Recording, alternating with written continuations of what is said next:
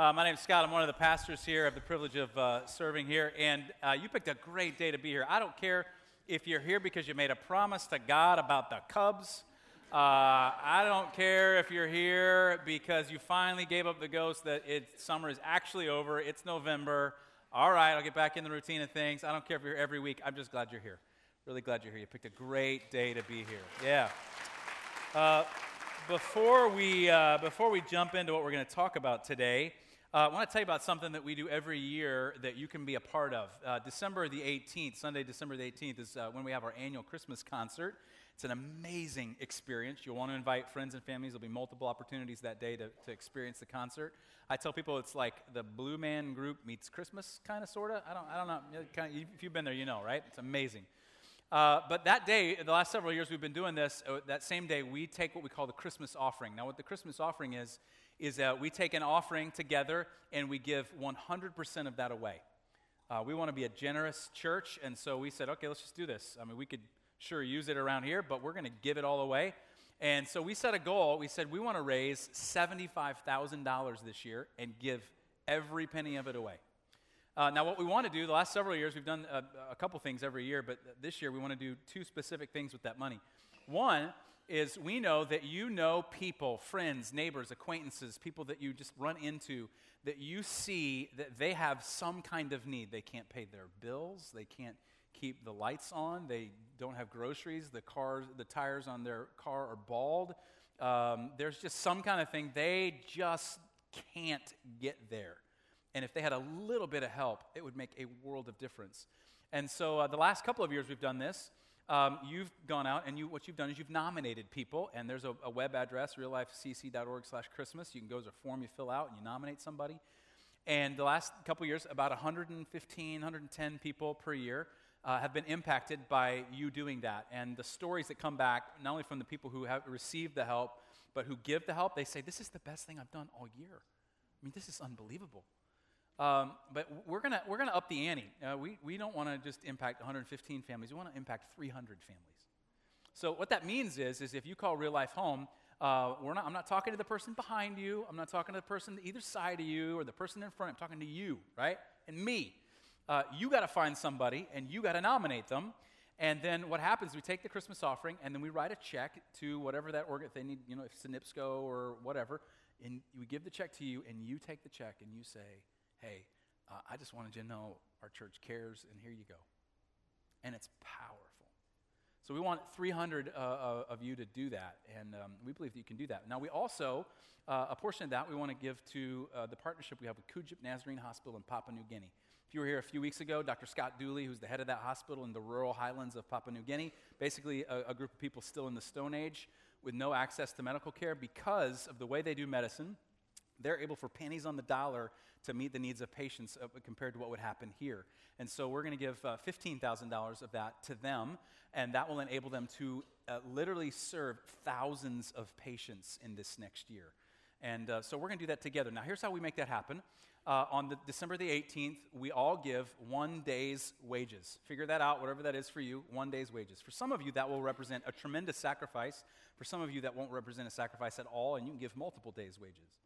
But here's, here's the kicker, uh, especially if you got kids. I've got kids and had this conversation on the way here today. They were telling me all the thing, the list of things they want for Christmas that gets longer every single day, right? And I said, guys, now whose birthday is it on Christmas? And they said, Jesus? I said, right, because Christmas is not your birthday. Just turn to your neighbor and say, Christmas ain't your birthday. right? So here's, here's what we're challenging you to do, okay? We're challenging you to say, okay, Christmas is about Jesus and the people that Jesus cares about. Jesus cares about people who, are in, in, who have needs and who are broken and who just don't know where to turn.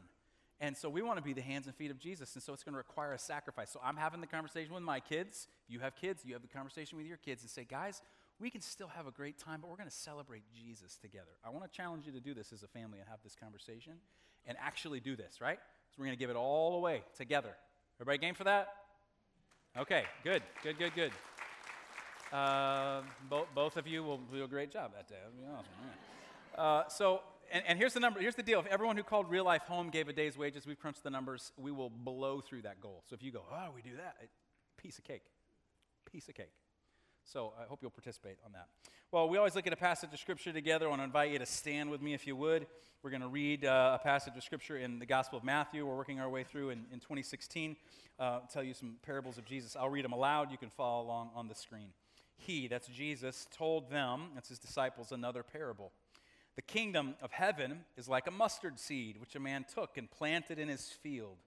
Though it is the smallest of all seeds, yet when it grows, it's the largest of garden plants and becomes a tree, so that the birds come and perch in its branches.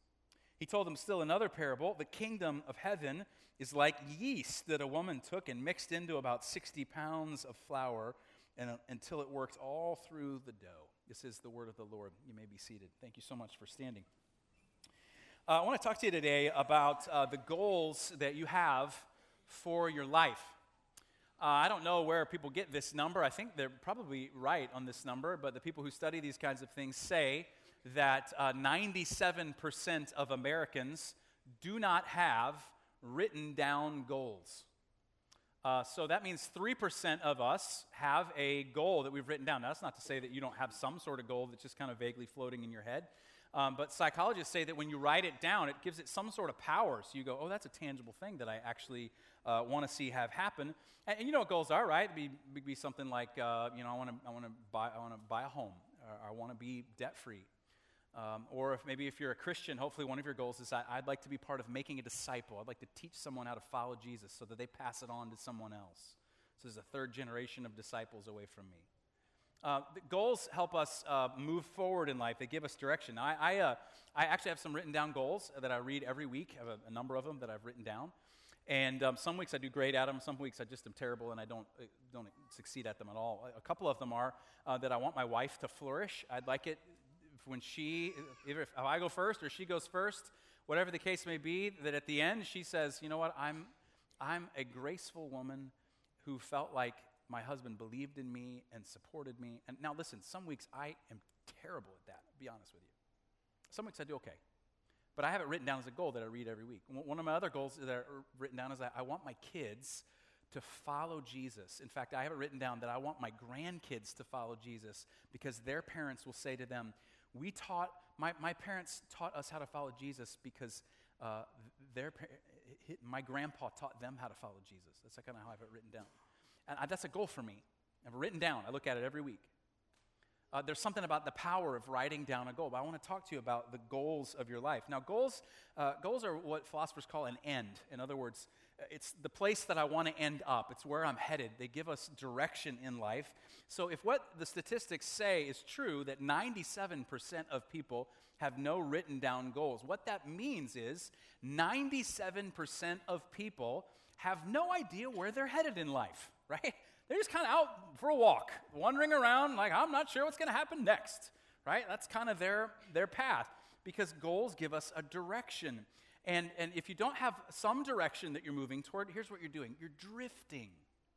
Now, here's the reality with drifting. If you've ever been in a boat that's not been in a boat that's not anchored and drifts, um, you think that you're completely free and you're unmoored and you can go any direction that you want.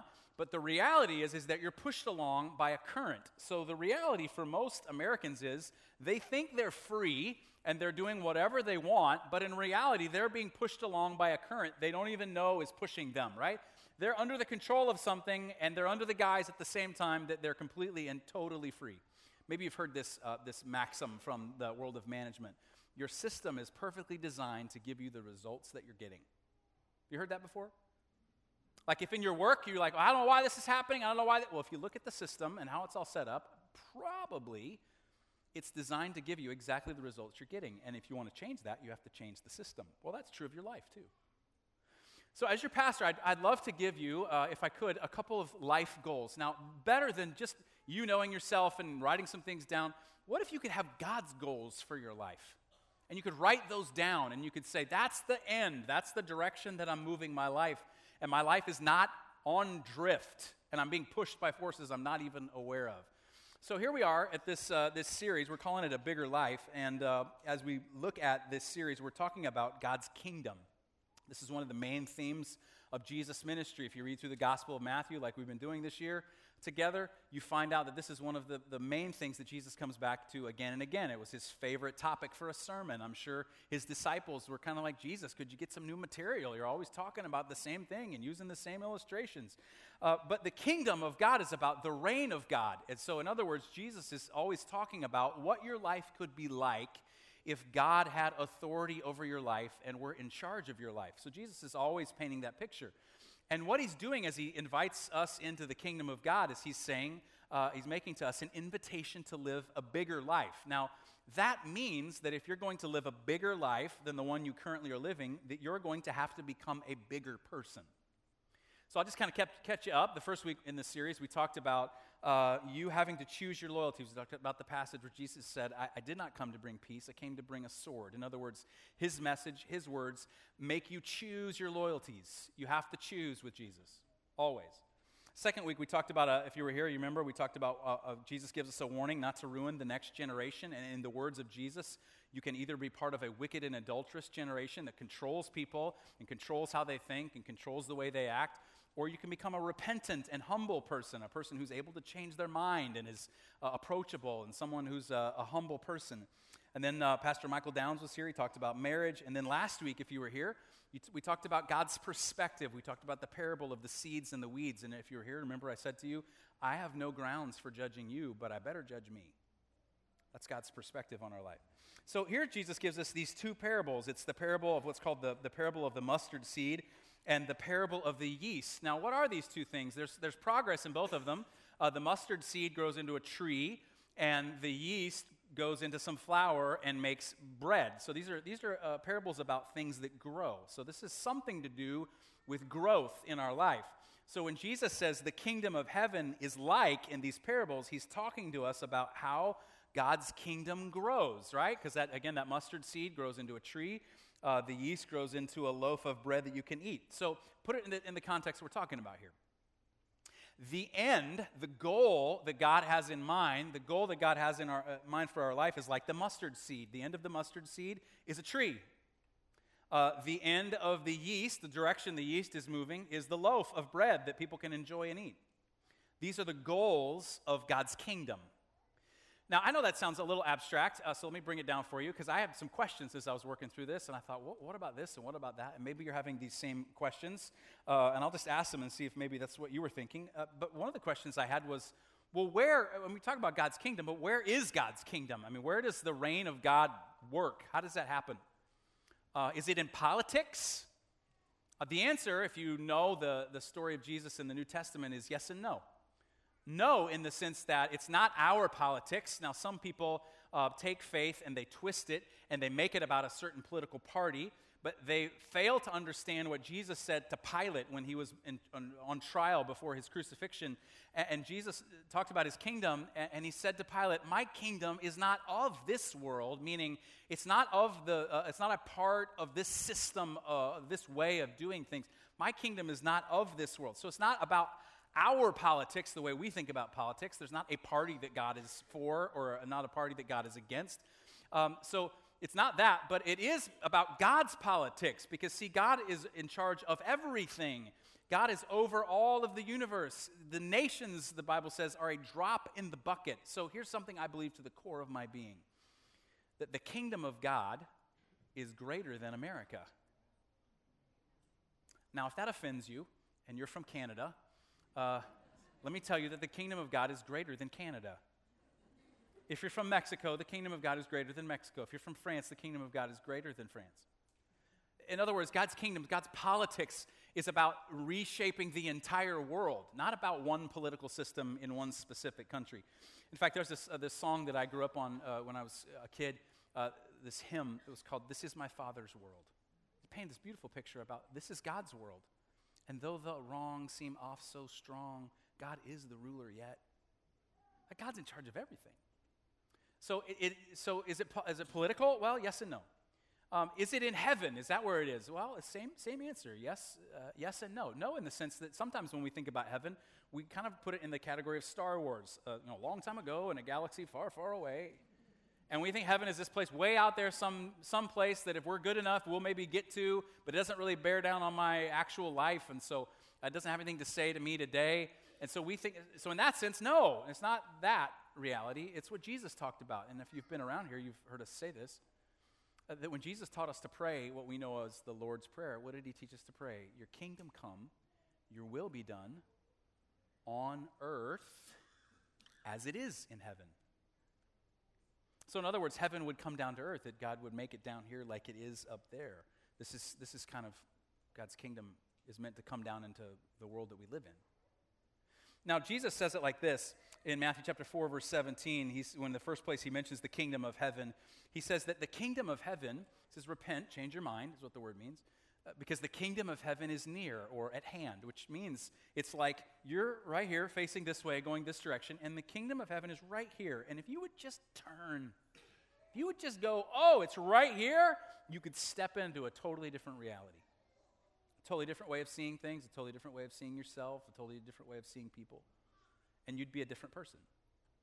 Jesus says it like this in, in um, Luke chapter 17. He says, The kingdom of God is within you, right? So he's saying, when God reigns, what God does is He reigns inside of the human heart. Now, I don't mean by that that you're just supposed to look inside yourself. You're to meditate later today and look deep inside yourself for the well that is you, and there within you will find the kingdom of God. No, that's not what I mean.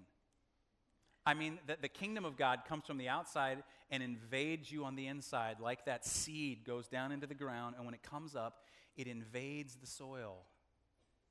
Like when that yeast goes into that bread, it goes into that bread and it, it influences all of that bread, so it causes that bread to rise.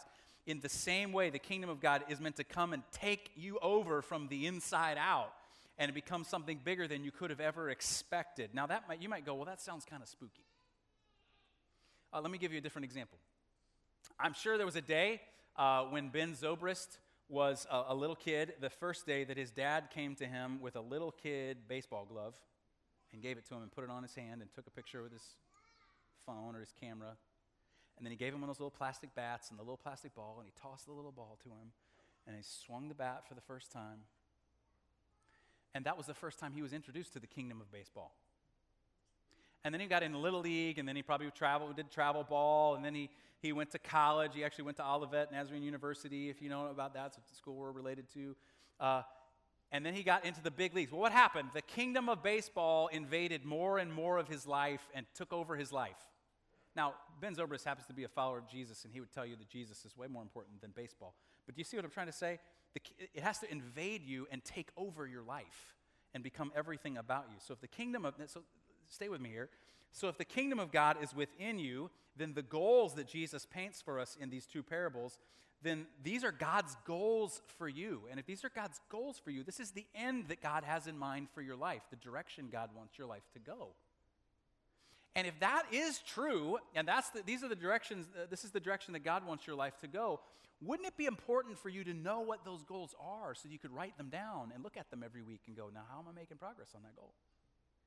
So let's unpack this a little bit so we can, if you can begin to see what I'm, I'm saying here. Verse 31, I'll read it to you again. Jesus tells them the parable the kingdom of heaven is like a mustard seed which a man took and planted in his field. Though it is the smallest of all seeds, yet when it grows, it's the largest of garden plants and becomes a tree, so that the birds come and perch in its branches. Now, now there's the seed, right? Here's a picture of a mustard seed. It's very, very small. Uh, I don't know if it is the actual smallest of all seeds. I think Jesus is using a bit of hyperbole, just saying it's very, very small. And the seed now is not you. Jesus is not talking about you. The seed is God's kingdom in you. So Jesus is not talking about your potential and being all that you can be. He's talking about allowing God's kingdom to come into you and God's potential to blossom in you.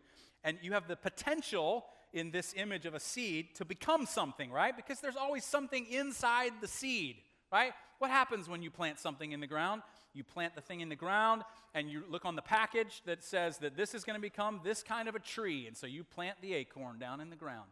And now you don't go, well, you know, I wonder how the acorn's doing, and you take, I think I'll add some bleach and bleach around the ground. You don't do that, right?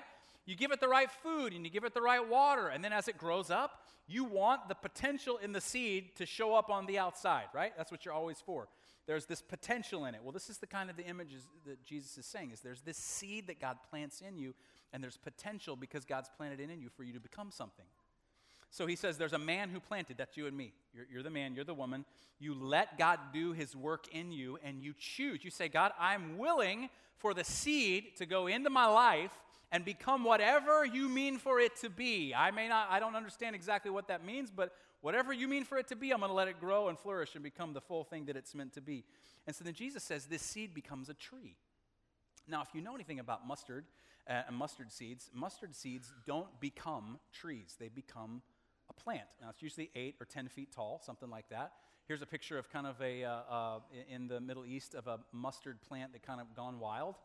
Um, and what Jesus is saying is not only will it not become just a plant the way you naturally would think about it, but it's going to become something more than you could have ever expected. Here's what Jesus is saying You'll become the kind of person that you will look back on and say, I never thought it was possible that I could be that kind of a person. I had no idea. And so Jesus says, You'll become a tree, and so that the birds will come and perch in its branches. Now, this is the end that God has in mind. And, and here's what it means by the bird, because this is the goal that God has for your life.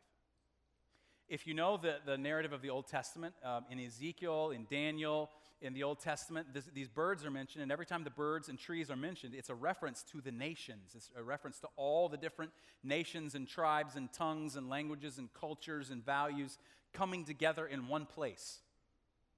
So here's, here's, what, here's what God is saying the, it's not a bird that will land in your tree, because see, we like birds that are like us. Like, I want to hang out with birds that are like me and have my values and have my background. Jesus says instead that the birds of the air, so plural, all of the different kinds of birds. Because here's what we like to think. We like to go, well, I'd like to, I'd like to be around a Republican tree where everyone's Republican like me, and then the Republican birds can land in it. Or I'd like to be part of the Democratic tree, the Democrat tree. Or I'd like to be part of the white people tree, or the union tree, or the management tree, or the immigrant tree, or the rich people tree, or the poor people tree, or the educated people tree, or the uneducated people tree. I want to be in a tree just like me. This is not what Jesus has in mind. He says, no, the birds. So all of those groups of people uh, can land in the tree. So here's, here's what Jesus is saying this is the goal for your life. When God's kingdom grows in you, you'll become the kind of person who has room for everyone. Uh, you'll stop seeing people according to categories, right? We label people, don't we? Oh, they're like me. They're not like me. They share my values. They don't share my values. I don't like them. They make me uncomfortable. They're different than me. They're not like me. I don't want to be around those people. They'll influence me in a bad way. One of my favorite uh, writers who's writing about this, his name's Dallas Willard, and he says this. I want to read it to you because it's so good. He says, These are the kinds of people that will be in the tree the flunk outs and the dropouts and the burned outs the broken, the broken, the drug heads and the divorced, the HIV positive and herpes ridden, the brain damaged, the incurably ill, the barren and the pregnant too many times or at the wrong time, the overemployed, the underemployed, the unemployed, the unemployable, the swindled, the shoved aside, the replaced, the parents with children living on the street, the children with parents not dying in the rest home, the lonely, the incompetent, the stupid, the emotionally starved or emotionally dead. Blessed are the physically repulsive. Blessed are those who smell bad, the twisted, misshapen, deformed, too big, too little, too loud, the bald, the fat, the old, for they are all, they are all riotously celebrated in the party of Jesus. Here's, remember I said life goal, right? Here's God's goal is that you would become the kind of person who welcomes anyone and everyone. Now, here's what we make goals about. We make goals about accomplishments and stuff. God's goals are always about the kind of person that you become much bigger than our goals.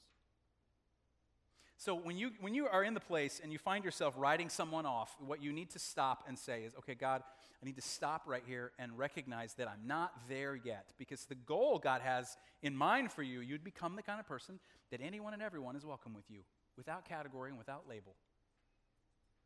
Uh, now, this is true for churches too. Because, see, we're supposed to be a picture of heaven. And that's why we want to be, as a church, uh, multicolored and multi tongued and multi relational. There's, I think, at least two, if not three languages that are spoken within people in our church. And when I look around Northwest Indiana and the number of languages that are even spoken in Northwest Indiana, if you go to the beach and you hear people talking on the beach in different languages, then we need to reflect that, right? Because this needs to be, we need to be a tree, because if the kingdom of God is in me and the kingdom of God is in you and it's growing to fruition as a tree, then our church ought to be that way too, right? We want to be the kind of church where you just you, know, you can be whatever you are, and you're welcome here. Uh, now Jesus goes on. Kingdom of heaven's like yeast that a woman took and mixed into about 60 pounds of flour until it worked all through the dough. S- same kind of thing. The yeast is not uh, the yeast. There's a picture of just some yeast, uh, small little bit of it. The yeast, again, it's not you. It's uh, God's kingdom in you. It's not your potential, it's God's potential in you. And it's the potential of, like the seed, to become something, it's the potential to influence something, right? Because that's what yeast does it influences the flour. Here's a picture of some flour, probably in an industrial mixer. That's probably 30 or 40 or 50 pounds of flour, something like that. That little thing of yeast that you think can't influence that much flour it influences it and changes the nature of it so it becomes something entirely different. This is the picture that God has, uh, that Jesus is giving us. Uh, and, and, here's what I want to suggest that the flour is. Now, I, I think I'm in good grounds to say this. Uh, I've read what the commentators say about this passage, and they seem to be in agreement with, in agreement with this. But I would suggest to you that the flour is people that the yeast is God's kingdom in you and that the flour is people. Jesus is always talking about people. And so the end that God has in mind for you is that you, is your ability to influence people. Life goal number 2, right? Here's God's goal for you. Is that you'd become the kind of person who influences people for God's kingdom. Now, I mean, when you go into a place and you go, man, I, I don't think that I could ever influence my workplace, I mean, you just don't know what the people are like that I work with. I mean, you don't know their attitudes. You don't know my place. I don't have a, I don't have a position of authority. I'm not someone who can influence things. That's not how God sees your life. God says that you're yeast and the, it may look overwhelming. Like, how could this little bit influence all that? It can't do any of that. God's, one of God's goals for your life is that you'd become the kind of person who influences people anywhere that you are. Now, what does yeast do to dough? Causes it to rise, doesn't it? So, in other words, one of God's goals for your life is that when you are around people, they rise. And they become something more delightful than they could have ever been on their own because of your influence. Now, I've got a picture here of what yeast can turn into because I love Munster Donuts, and there's Munster Donuts for you. It's delicious. If you want to buy me some, I'll let you.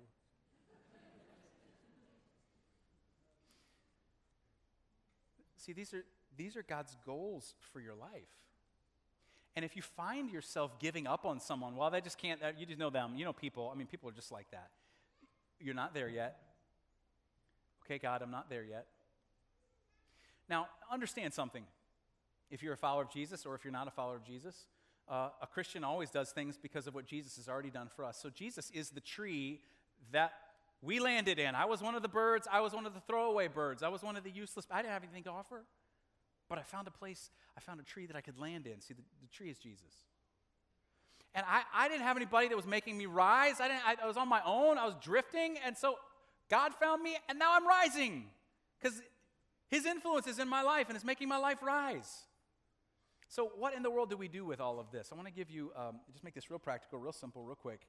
I want to give you what I call it the three shuns of growth. You'll see what I mean here in just a second. Three shuns of growth. Uh, first is vision, right? Vision, you get wordplay there.